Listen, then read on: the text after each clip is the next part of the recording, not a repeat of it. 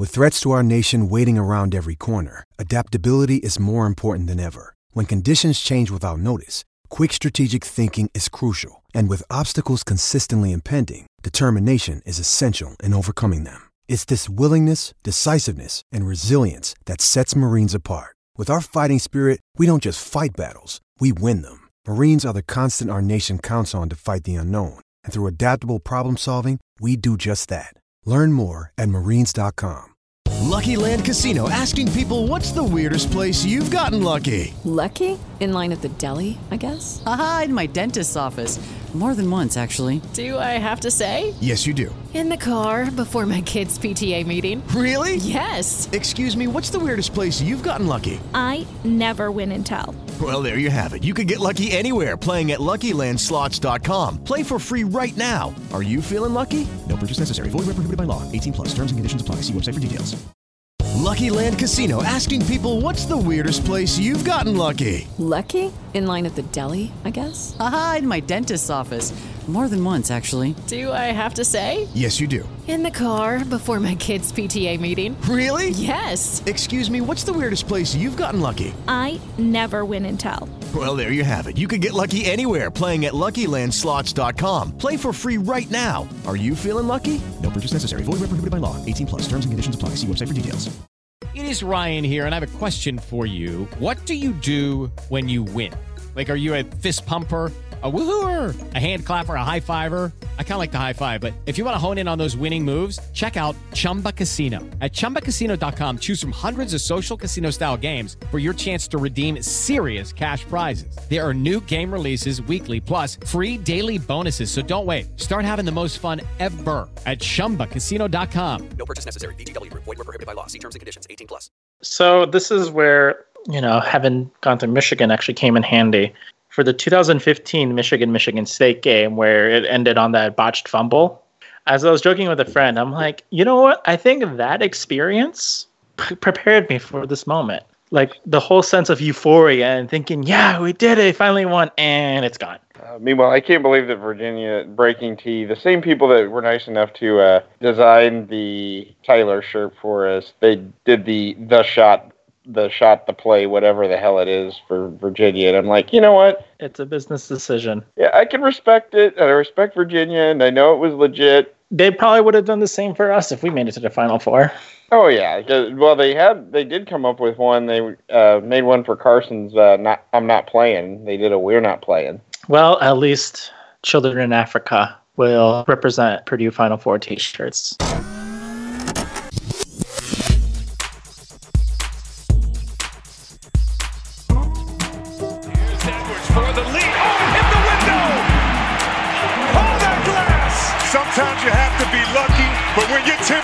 Threes, it is good. That was for 40. Short. Back tap. Diakite. A race for it. Into the hands of Clark. Got a chance to win it here. Up the front. Here's Diakite for the win.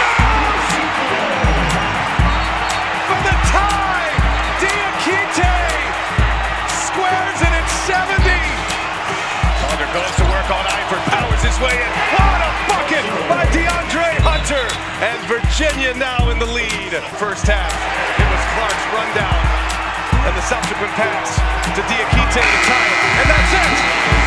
Virginia advancing to the Final Four for the first time since 1980. Welcome back, ladies and gentlemen. I know that we are late um, with the Hammer and Rails basketball podcast because, first of all, we never came up with a name for it, and second of all, we've never really done it this year uh, due to lots of things and schedule conflicts and moving over to our new podcasting platform.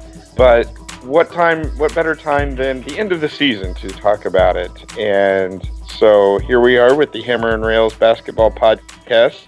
As always, I am T Mill, Travis Miller of hammerandrails.com. Exhausted after a long day yesterday. And to start us off, uh, we have Juan out on the West Coast. How are you doing, Juan? Yeah, not too bad. Um, Habitual Boiler tweeted out today, you know, how we all feeling 24 hours afterwards. And my response was uh, this morning, I was waking up and I was thinking, man, if only Ryan Cline had hit that second free throw. But then immediately after that, I was like, well, you know what, UVA would have just gone down the court, hit a three to be down one, foul us. We go up two by hitting two more free throws, and then they still hit another three to tie it to overtime. So either way, we're going to overtime. That's how I'm coping with all this. I'm like, you know what, we're Purdue. We would have, you know, it, it was just I, I was, you know what, it was going to happen anyway. I, I had mentally prepared myself last night. The second, the second free throw didn't go in. I'm like, yep, this is going to overtime, ain't it? Uh, see, I, I'm not there, and I usually I've been pessimistic. I've been especially you're, pessimistic. You're not there, Travis. Travis, you are the one who is telling us every day that Purdue finds the banana appeal, and why am I the one who was like, "Yep, that's going to happen"? I, I think, and I don't know, maybe I'm just crazy. Yeah, but well. I think I, I think just being in the arena last night, and I'm writing up the game wrap, and I'm writing up the post on Carsen being named most outstanding player, and during that whole time, I, I just stayed in my seat courtside and heard them heard the cheers of the Virginia players climbing the ladder to cut the nets, and they announced the all tournament team and everything else. It it just kind of maybe it was just the osmosis of the moment and everything, and knowing that they had scaled the mountain themselves and they had overcome their own adversity to make it. I mean, you look at Virginia and they're a team that's had probably as much, if not more, March difficulty as us. I mean, I, I even made the joke with Caroline Downey of uh, SBNation.com. She's like the college league manager. And she was there last night too because she's a Virginia alum and also writes for their SB Nation site. I told her, you know what? If there was a way for two teams to lose the same NCAA tournament game, Purdue and Virginia would find a way to do it. oh yeah, this was discussed on Reddit too. It was like, wow, both it's like both fan bases talk about finding ways to lose, and it was like a UVA person, and it was like that said, I totally expect us to choke, and then a Purdue fan followed, and it's like, no, we're gonna choke first. And if, and if you think about it, they, it kind of did work out that way. I mean, Virginia has the lead, and they're known for their defense, and then they they can't stop Carsen Edwards. They can't stop Carsen, and so they they blow their lead late, and Purdue takes the lead on the banked in three pointer. Was that was that was in regulation, wasn't it? It Yeah. all kind of blends together. And they've been rebounding well all night, and they can't rebound, and they lose the rebound to Grady. So uh-huh. there, there's them trying to lose it, and then Purdue loses on their. They lose the lead, and it goes to overtime on just that absolutely insane play at the end. That was, but this was such a game that it was just so much back and forth. You know, it was like it, both teams got up to like eight to ten point leads, but they never felt safe at any point. Right. You know, if this was a game, if this was like the Tennessee game where we go up by almost 20 points and then lose it, I think I would have been more upset. But the fact that it was just going back and forth, back and forth, I'm just like in my head being like, get ready. They're going to tie this or win it, you know? And see, I never thought that, and even this morning, I don't feel, I don't feel especially, I don't feel especially like taken down by it as much. I mean, yeah, it hurts, it stings. It's one of the most painful losses that I've seen of any of my basketball teams ever. And, but at the same time, I look at what Virginia has overcome in the past few years, and they suffered the most embarrassing NCAA tournament loss ever last year. I mean, losing by 20 points to a 16 seed as Right. the number one overall seed when they had rolled through the ACC. I mean, they were arguably a better team last year, and they got absolutely pantsed by UMBC. And they also have their famous loss to Chaminade back in the 80s with Ralph Sampson.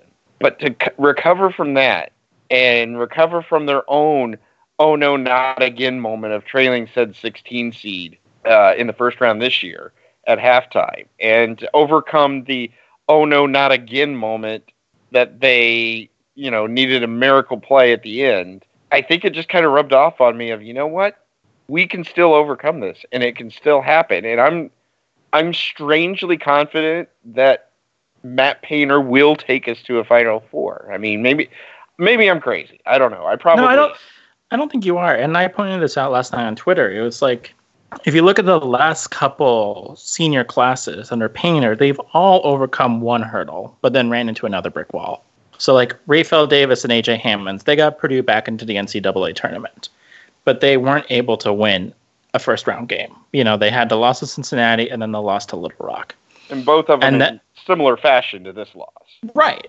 And, then you have Vince, PJ, Haas, and Dakota. You know, they not only win, you know, the Big Ten, but they also but they also make it past that first round, but they can but they couldn't get past the Sweet 16, even when they were a two seed because of Haas getting injured and all that, and then running into a hot Texas Tech team. And then this year we have Cline, Grady, and Carsen, who will probably be leaving as well. You know, they finally overcome that Sweet 16 barrier. But alas, they can't, they just couldn't get over the hump into the Final Four. So who knows? Maybe it's Nojel in Haarms that gets Purdue into the Final Four in the next two years as well. We'll have to wait and see at this rate. I, I think that honestly, it's a case of Painter is recruiting so differently, and I and you're starting to see the fruit of that recruiting where he's getting the four year guys where it's almost like we're no longer building for one year in four or one year in three. We're building teams that really fit together all at once, and I think that you saw that this year. Yeah, it's like it's a constantly rotating thing now. You know, like I said last year, that you know Vince, PJ, Haas, and Dakota. I think that was going to be our last sort of like not super class per se, but like a super class for Purdue. Like we're never really going to see that again.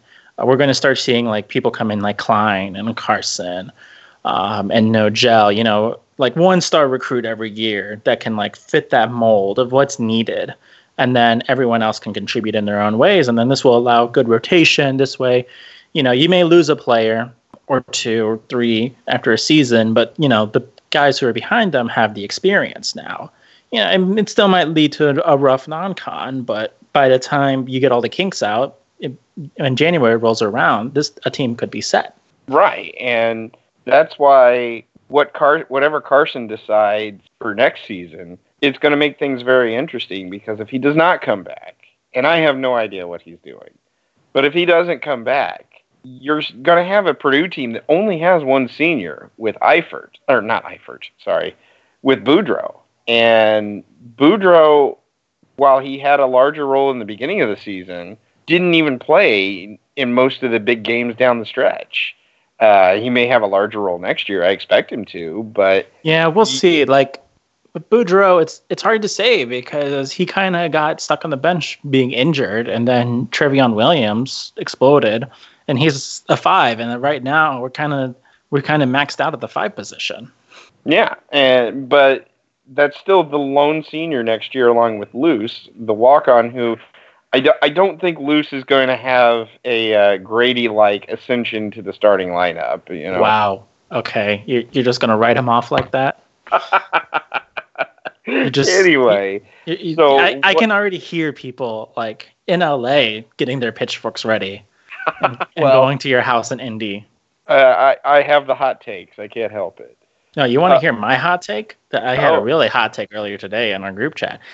I think that Purdue's Elite Eight run, in terms of like the quality of wins, is much better than Michigan's national title run from last year. Now that's a take. That is just, in, just in terms of quality of wins. If you look at who Michigan beat last year to get to the national title game, the best team they beat was a number six seed Houston team that they had to beat on a last second shot.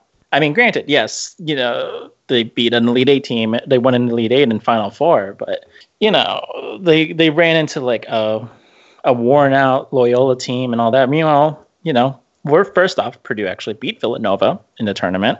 And then, you know, we beat a very talented, athletic Tennessee team that we really didn't match up well against and took it to the wire against probably the best team in the nation right now. That's just Right. my take.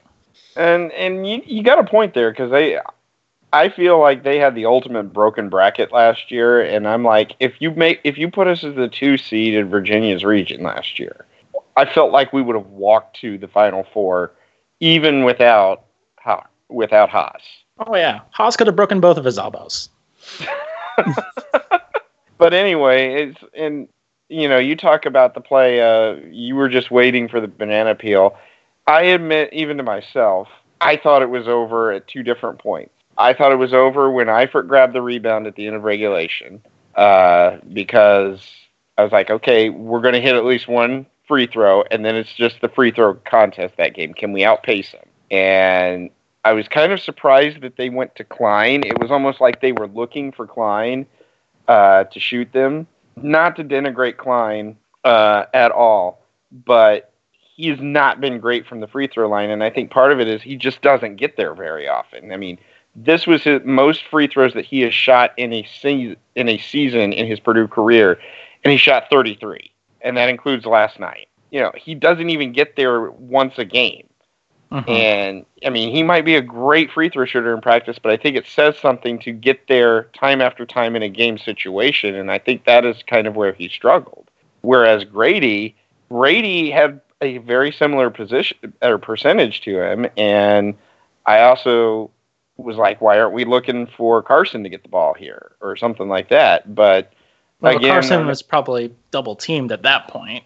and it, it- and it's also a scramble situation after an offensive rebound. You know, you know how crazy that can be too. Right. And at that point, it's just like either hold on to the ball or pass it as much as you can to burn off some time. And they're going with the latter. I mean, I haven't, I have not gone back to watch replays. I don't know if I ever will. Um, well, actually, I will because I'm going to have to insert sounds from the game for this podcast. Damn it. But it was definitely a, you know, from what I heard, it's just Cline was the one that was open. You know, I don't know where Carsen was at that point. He could have been across the court, and you don't want to attempt an across court pass at that point. Right, right. But I, I thought we had it then. Yet I still even warned. I I even tweeted. I was like, I don't like Cline at the line with a one and one. He's not been great, and he's missed the front ends of one and ones. And I you know, I can't have. I'm, I don't have the exact moments that he's missed them, but it seems like he's missed a, a large number of them where he's missed the front end, and he hits the first, and he misses the second. And it was funny because they come down, and even the media guy next to me, it was just a random ACC guy that was, I, I think he was just a conference guy, you know, unaffiliated, but he's even saying, he's even telling Purdue to foul in that moment. He was, he was, Mhm. he went total fan. I mean, just the entire arena is coming unhinged in that moment. So they make the foul, he makes the first, and I don't know if he was trying to miss the second free throw on purpose or not. It looked like he was. Holmes said apparently he wasn't in an interview, but to me, like when you hit the front rim on the second free throw shot when you're down two, that that seems pretty intentional because it bounced back pretty far too. Right, and and that that was almost like a miss, like you're playing 21, and and I I watched it. I watched the replay, pausing it, stopping it, uh, pausing it, playing it, pausing it, playing it, and Purdue did pretty much everything right on the play. I mean, if you Mhm. look at it, Grady boxes out uh, Dia- Diakite. He boxes him out great. If it just falls straight down, it goes to Grady. He gets the rebound, and he's going to the line. And it it just caromed a little too far and that credit to Virginia, that's what they were doing all night is they were just trained, okay, we can only get one hand up, we're tipping it out. The moment he tipped it out and I saw it went past everybody, I instantly thought we won the game. I thought we had won it because I thought it was either going to go out of bounds and we were going to have to inbound the ball underneath the basket with a second and a half, two seconds left, uh, or they were going to get it and make a half court heave. I didn't realize that they had a timeout at the time. And that's another thing that was surprising in retrospect is that they didn't call a timeout once they Mhm. corralled the ball. So once he gets it, you know, I know the clock's running at this point. I'm I have no idea. I know it had started running roughly when he tapped it, and I know people did the six tenths of a second went off, but you got to allow for you know just the human reflex there of even the scorekeepers kind of caught in the game too. Right. I knew, and then I looked at it on the replay. He got the ball going away from the basket with like three and a half seconds left, which is just he ends up at the other free throw line with the ball, and the pass that he throws to Diakite, he lets it go with two seconds left. It got to him with 1.1 seconds left, so nine tenths of a second, the ball moved, you know, 55 feet, which is that's Yeah. just, just a laser of a pass, and that's what They- it play. Yeah, they they had that set up extremely well, even when it seemed like it was falling apart. Um, but I was just remember, I, I don't know why, but I'm also now remembering, you know, 2015, Kendall Stephens is tying three at Penn State to go in overtime. And I remember tweeting out after that happened on the Hammer and Rails account. And I was just like, you know what? It's not so fun being on the other side of game tying no. baskets because we had, because, you know, we had the game tying free throws from Carsen as well. And then, you know, you know Penn State a few years ago and all that. I'm like, yeah, yeah, it's not so fun, ain't it? No, but, but it, it, it, was it was just the way it was. It, it, some of that was luck, but that was just also Virginia being extremely talented. And honestly, like 50-50, I think. I mean, some people. I know some people will say like most of the time, you know, Virginia would make that, but the way they set that up, 50-50, I think they get that anyway. Well, I, and and there's a couple of other things there. It's like he had the poise to make the pass when how many other guys would have chucked up a half quarter? Mm-hmm. They would have panicked. Uh, and then credit Diakite I mean, for getting in position, and he pogo to, sticks because he he catches the ball, comes down, and goes back up. You have to remember. University of Virginia is like right up there with like Harvard academically. So these are also some pretty smart players. Oh yeah, they're they're great. This, is probably why they're not making some dumbass decisions out there. And, and even even after Diakite pogo sticks in like I think it was like he caught it with 1.1 and he let it go with three tenths. And Haarms is right there to challenge the shot. And Haarms mistimed his jump by half a second. Otherwise, he he probably has a very good chance of blocking it or just even tipping it a little. Or just he fouls him anyway. That would be a very Purdue thing to do, and gets the and one. Could you? That that's that's another possibility here. You know, because again, like I tweeted out, the reason why like I was mentally prepared for that is because there was like ten thousand different situations that I saw Virginia tying or winning that, and I'm like, that was one of them. What'd you know? so, well, Casey's uh, sitting next to me, and as the overtime starts, he he just did the he he just did the uh, oh well I thought that was a game winner. I thought we were only up one. and he was so calm. And Casey was calming me down because I was just, I'm just looking at the ceiling like, oh my God, oh my God. And I can't say that with all the Purdue fans that were sitting directly behind me and Casey, had we won the game, I can't say I would have jumped into the crowd into a giant group hug with them. And yeah, and then we would have lost our credentials forever because there's no cheering in press row, Travis. Well, yeah, there was no cheering in press row. I, I, I actually have a way that I do it. I either do a minor fist pump, or if I need to yell something, I put both hands over my uh, my mouth and nose and shout it into my hands. And it's loud enough in there, nobody can hear me. So we don't want to know the Notre Dame incident again. Oh God, no. we won't talk about that. Anyway, it's time for today's Lucky Land horoscope with Victoria Cash. Life's gotten mundane, so shake up the daily routine and be adventurous with a trip to Lucky Land. You know what they say. Your chance to win starts with a spin. So go to LuckyLandSlots.com to play over 100 social casino-style games for free for your chance to redeem some serious prizes. Get lucky today at LuckyLandSlots.com. Available to players in the U.S., excluding Washington and Michigan. No purchase necessary. VGW Group. Void where prohibited by law. 18 plus. Terms and conditions apply. So I guess, so I guess looking forward, uh, we got to look ahead to next year. Let's assume that, let's just assume for the sake of argument that Carsen does leave for the NBA. How does this team? Let's not say reload. Let's not say rebuild. Let's say they reload for next year. How do they reload? Uh, and that's that's going to be tricky because part of me is like, well, how do you replace Carsen at 25 points a game? But at the same time, look at how much we lost. I mean, we lost more than 25 points a game with Haas and Edwards and Dakota and PJ. I mean, how much did they contribute? What, what were they doing? Like 45, 50 a game combined? Yeah, it was definitely well over half produced points. Uh, let, let me see what it what we've got here. I'll look it up on our ESPN page, but uh, I mean, just a ton of scoring and across multiple players versus okay, Carsen officially finished with 23 a game this year, But Haas was 14.7, Edwards was 14.6, Dakota was 12, PJ was 7.5. Almost 50 points a game.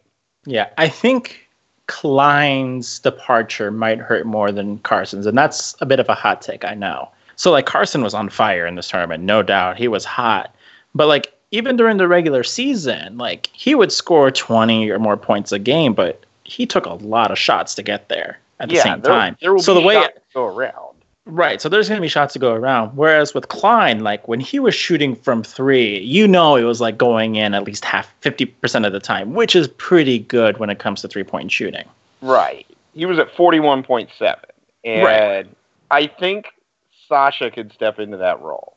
Because Sasha, obviously, in a limited minutes, but 11 and a half minutes a game, he shot 41% from three. And he's just, he's kind of the lineal Mathias Cline. Sasha's the next guy in, and with three years to do it, he's he can be a little bit more like Mathias. Now, granted, he did not have the volume that Cline did this year. Cline shot 266 threes. Sasha shot, shot 61, but they shot a very similar percentage. Cline was 41.7, so and Sasha was 41%. So I think he takes that role. And I think Grady will also be a pretty big loss, honestly. Uh, Oh, he was- he led the team in three point shooting percentage, 43.8. Well, he also shot when he he also shot the ball when he was open, so you know he had time to get set and everything. But that's the thing; it was like Grady was like the guy that you know teams forgot to account for because there was just no way to prepare for him. He could just do anything around the court, um, especially you know last year it was, was difficult. PJ's role. That was Yeah. PJ's role for years because they would forget about him and he'd hit an open three. hmm With Grady, it was like once he got that confidence there, because the first time, you know, first games he would be out there as like for non cleanup duty, or uh, you know, non like oh we're up by thirty, you can go play now. Mm-hmm. Uh, you know, it was it was he was very hesitant and all that. Uh, but once he you know gained that confidence, he was really good in being able to fill in those fill in those roles. So I think that's I think is going to be the key piece, like you said, is how is there a player out there who can provide that at any position, you know, just be the hustler guy in a way. I don't think that's the right word to use, but I'm going to use it. Uh, I think, I kind of think Boudreaux could be that guy, but I don't. He's he does not have the defensive quickness that Grady had. Yeah, if he can if he can get the speed to play at the 4, he would be good. Right now he's just like an undersized 5 that I I think Boudreaux is a better Travis Carroll. We love you tacos, but that that's a that's not a that's not a very high bar. Well, I, I say that because offensively, I think Carroll was a four. He Right. had a nice mid range jumper, and I feel like he could. I think I he might have stepped out and shot a three. He had a good, he had a good jump shot. Yeah, and that's what Boudreaux does. Right, he was starting in the 2010-11 season when Hummel was out with his ACL and playing at the 4 and he did well. Just after that he had to play at the 5 and he was not good at the 5. He he, he was he was not good at the five offensively. He was not good at the four defensively, and he needed to do he needed to be a five defensively and a four offensively. And and I I, I kind of feel like Boudreaux's that way too. But I I mean he can be he'll be the gritty guy. He'll he'll have a role next year. Wheeler needs to be starting. Uh, I I think Wheeler becomes probably the starting four. Obviously, Haarms and Williams will probably split time at the five. I I still don't know where DeWone is going to play. Uh, I have no idea of his offensive game whatsoever. Uh, but I think you'll also see if Trevion slims down a little bit and we get him on the Biggie slim down plan. Uh, he he could play some minutes at the four. So I think we're we're set in the front court. I'm I'm concerned about the two and the three spots, but I like Hunter. Hunter, I think, can come on. Uh, he he's a kid that's core, scored. He's a top ten scorer all time in Indiana State history. He knows he knows how to score the basketball. He just that was not his role this year. He finished the season with seventy nine points. What we need from we need more from him scoring wise, I think, and he's got that Yeah. capability, and I think he can become a very capable three point shooter too. Yeah, he definitely. I, I'd have to look at the numbers, but those 79 points, like, I'd probably say like 78 of them, it felt like came in conference play as well. Because I remember in the early on in the season, whenever he came on, I would be like, "Mm, "Oh, great, offense is going to be dead." Um, but then towards on, towards the latter half of the season, it was like when Hunter came on, I'm like, you know what, we're good. We should be okay. Like, he's still not a high volume score or anything like that, but I mean, we he when he hit a three last night, I'm like, okay, that's like found money right there. And then i- he also was a good attacker, so he needs to get to the free throw line a little bit more. Oh, yeah. Uh, He has a okay, I'm looking at his stats. Of all his points, ten of them were in the first game of the season. he had Oh. ten against Fairfield. He had thirteen against Ohio, and those were his two best games. well, damn, I uh, stand corrected. Uh, and then he had eight against uh, he had eight against Robert Morris, but his best his best tournament game was he had five against Michigan State and Ohio State, and Ohio State again. So, well, his best tournament game was uh, against Old Dominion. no, he his didn't really- best tournament game was Villanova. I mean, he only had the Well, no, no, no. In, in terms of points, yeah, Villanova, but but him being able to step up for Nojel at the last minute Oh, as yeah. well, like he was a he was a calm presence out there And as well. I think he can had some great point guard passes. and the distributor. Right. So he may not fill in the stat. I mean, he needs to start filling in the stat sheet more, but you know he can still provide a good presence on the court as well. and then Nojel, oh, man, I would I would pay large sums of money for Nojel to get a jump shot. I don't know if he can buy one on eBay or Amazon. I don't know if they can prime that shit to Westhoff yet, but I'm like, Nojel, you need a jump shot because they are playing six feet off of you right now when you're behind the three point line because they know you cannot shoot. But I, I'm really excited to see Wheeler's development. I would love to see Williams slim down and see what he can do. I know Kyle is extremely excited about Brandon Newman coming from Valparaiso. And Newman, I only saw him once this past year. I saw him when they played Zionsville, and he did not have a good game in that game. But still, you could still tell he is a another freak of nature athlete, a little bit like Wheeler, and he had a dunk attempt in that game that was a lot like the dunk attempt that Wheeler had last night. That he was going to end somebody's life if it had gone down. So when Newman comes on and he's you know destroying opposing players, uh, the opposing team their automatic reaction is going to be Newman. yeah Seinfeld. but uh, it, it'll be interesting because he he had a very good year, and I think there was a game where he set the single game Valparaiso scoring record, which was probably a Hummel or a Martin record from back in the day, uh, or maybe Bryce Drew. I'm not sure. next year, I mean, we don't know the schedule yet, but probably next year we're going to see a similar, you know, learning struggle through non-con as well. Given you know you lose Carsen, you lose Cline, uh, that's just a lot of production right there, and that that takes time to overcome, especially as you know these new guys are getting more playing time and they have to learn their errors as well. Um, probably next year, if I were to make a prediction right now, I would say next year we're probably landing, hopefully within the still within the top four of the Big Ten, would be the goal, um, as it should be. Maybe we slip down to the five, but tournament wise, could probably see us coming in between a six and a ten seed, perhaps. Is would be my prediction right now. Unless Carsen returns. If Carsen returns, number one the whole way, we're going undefeated. Sorry, IU, but now we're going to be the all-time tournament team.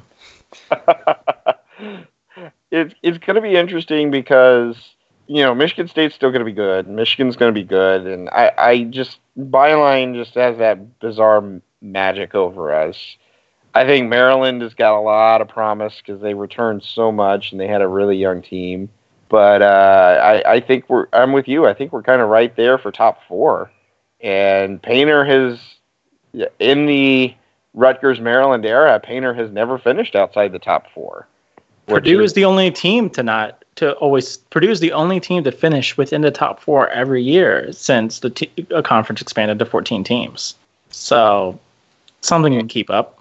and you know the Big Ten is going to be the Big Ten. I I think Wisconsin's going to take a step back. Uh, Wisconsin's going to take like 10 steps back.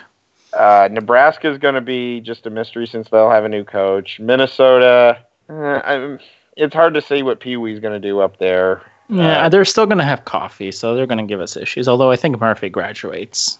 Mm-hmm. And then Illinois, Illinois showed some moments this year. They were young, but I don't think they'll take a gigantic step forward. Um, Penn State is tragically still Penn State. Iowa is going to do Iowa things. I mean, they're going to be right in the middle. Rutgers, I mean, they were better this year, but eh. I, I think Ohio State's probably going to be pretty in the middle. Uh, Northwestern is, I mean, they're just fading so fast. And then you have Indiana, and you know, I'll, I'll be blunt. If Indiana can't make the tournament with an all conference forward and a lottery pick, they're going to lose both. So, um, good luck next year. Glad you got Archie. Yeah. the, here's the fun part: if Indiana misses the tournament next year, it will officially be their longest uh, t- drought of missing the tournament in 50 years. Wow. They, so even even the uh, sanction years, they didn't miss it four years in a row. I did not know that actually.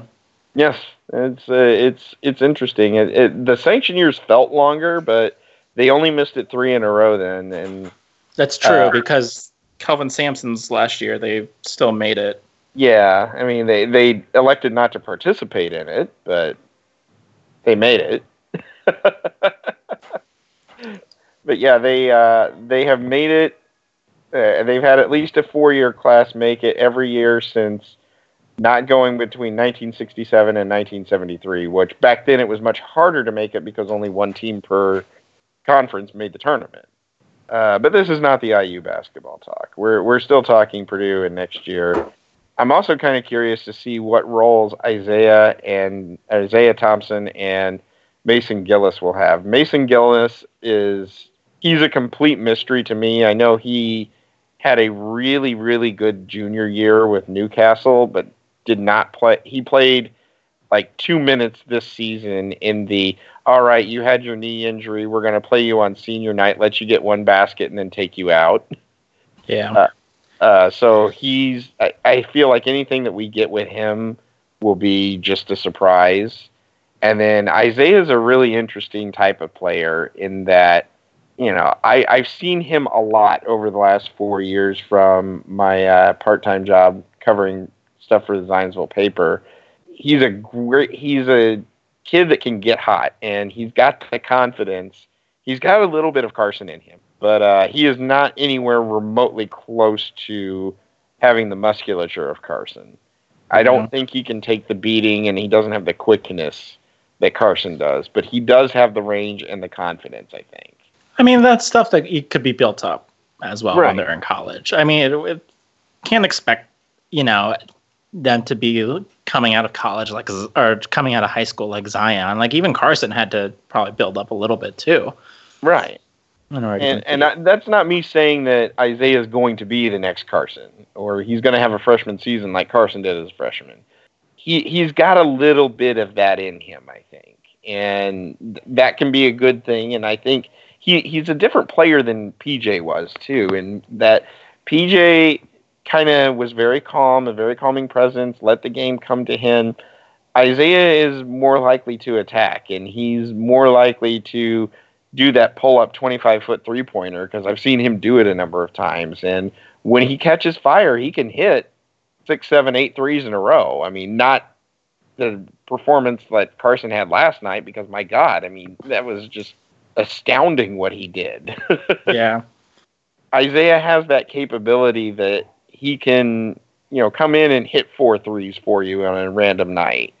And, you know, maybe that's kind of the role that he has next year. It'll be interesting to see where he kind of falls into the rotation because he's not he's not quite the true point guard that his brother was either. We'll just have to wait and see.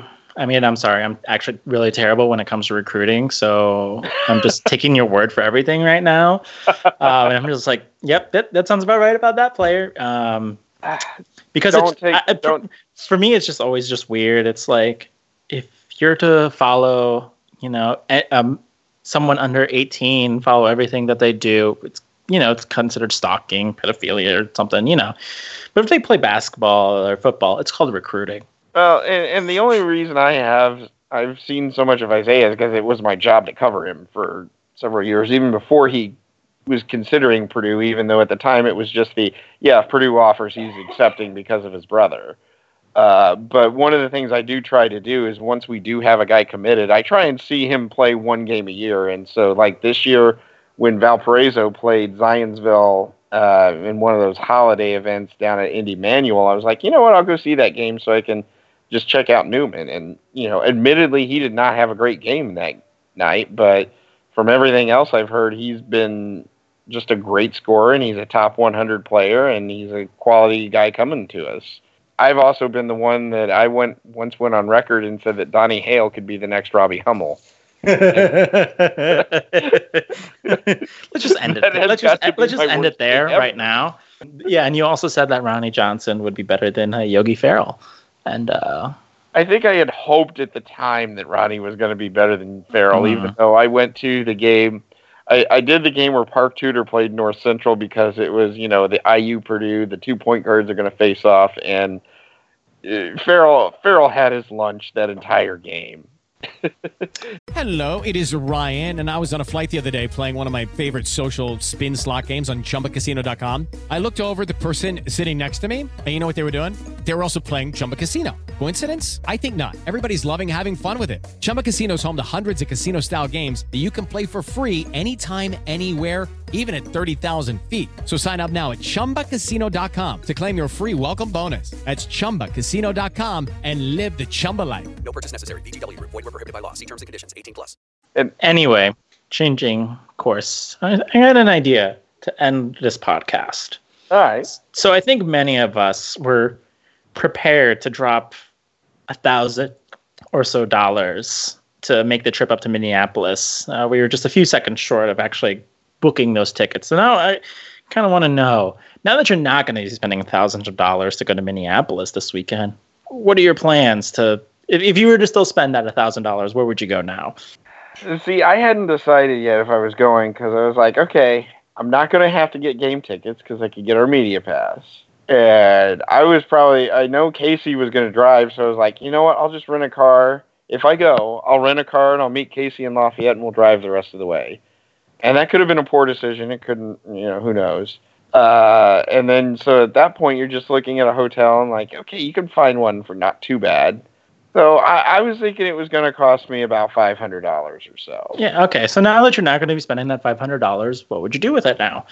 Oh, I don't know. Uh, I was in the Lego store this week, uh, this past week down in Miami, and they uh, Ultimate Collector's Edition Millennium Falcon was kind of calling my name, but so were a bunch of other Lego sets because I'm going to be 40 this year, but I'm still a big kid, and I want to put together my Legos there you go. There you go on that. I mean, for me personally, um, you know, I had already booked the trip uh, trip to go down to Australia in August, but I had been debating back and forth on whether or not to make a quick trip up to the Great Barrier Reef. I'm like, this is a few hundred dollars. Maybe I should wait and see. And then when Purdue lost, I'm like, yeah, you know what? Maybe I could do that trip. I was going to spend this money and go to Minneapolis. I might as well go see the Great Barrier Reef now. So we'll see if I do that. Yeah, see it see it before it's gone because climate change destroys it.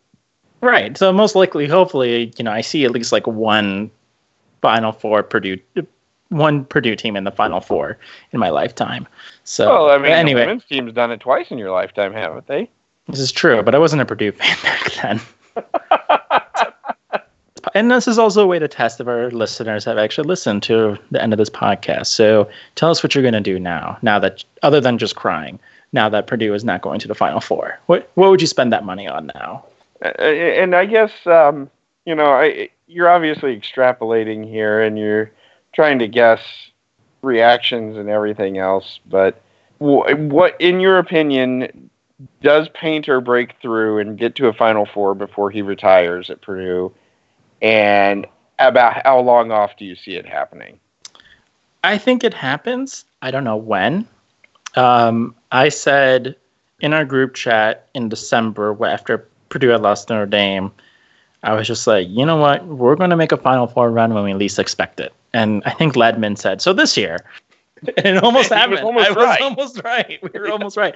So I think I think that's what's going to happen. Is it's re- it's really going to happen in a year where we're just like, it, where we just don't expect it. You know, last year we would have expected it to happen, or the baby boiler years we would have expected it to happen, and all those years it ended in second round and Sweet 16 losses uh, and injuries.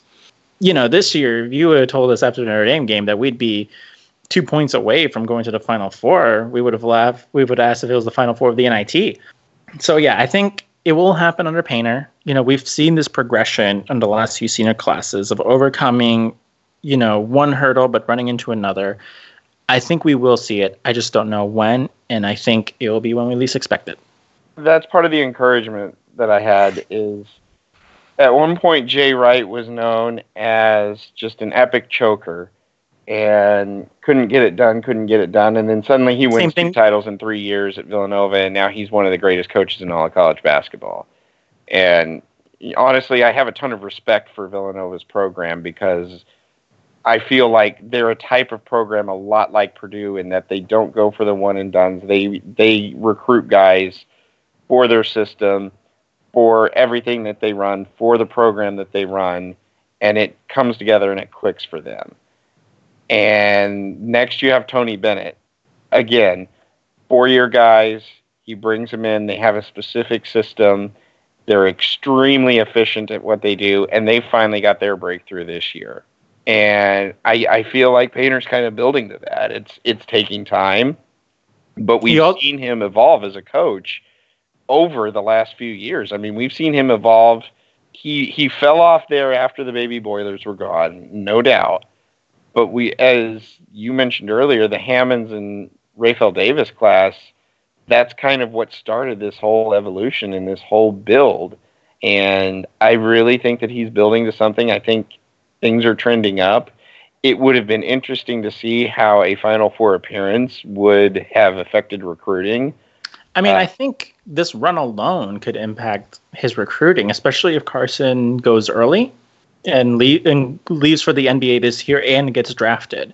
Because then, under Painter's resume, he has now two players who have gone to the NBA. One who is expected to like be an NBA player anyway, and a second one that, you know, no one really highly recruited Carsen before. You know, he had that talent, and Painter was able to utilize that talent to showcase him and get them to the NBA. And now they have the Elite Eight run, you know, that they were two seconds away. So Painter can show that he can tell recruits, it's like, one, I can get you to the NBA. And if you want to get there sooner, I can help you get there. And two, we can also win. And those, I think, are the things that recruits want to see. And this is why you know, Painter obviously, you know, he talks about everyone after, you know, he talks about, you know, 1 through 20 are great and 21 through 500 in recruiting rankings is a complete crapshoot. But of course, you want some of those 1 through 20 players.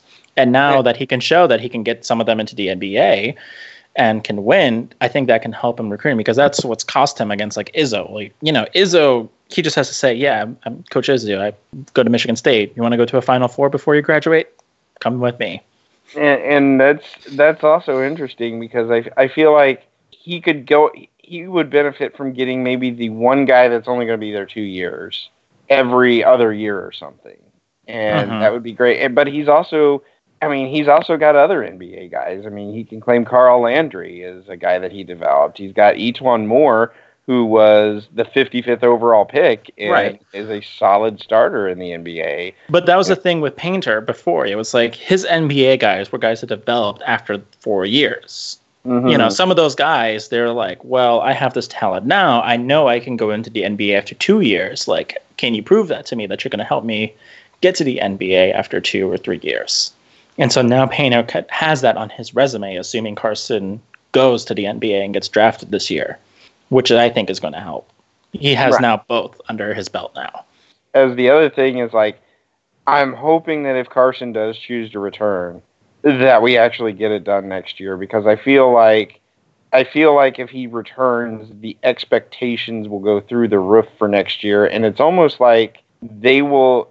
I, I kind of feel like last year's team just felt the pressure late in the season, whereas this year's team did not, and it's almost like it just wasn't fun for them by the end of next season, by the end of last season, and you know running the same race that Villanova because for much of last season Villanova, Virginia, and Purdue were one, two, three all season long, and we just couldn't maintain that, and we it just like they just didn't handle the pressure well at the end of games. Whereas this year, this year's team was just different, and it felt like they were having a lot more fun. They were a lot more loose, and it's it's Tommy hard loose. to describe. And and I don't know if that will be there next year. Should Carsen return?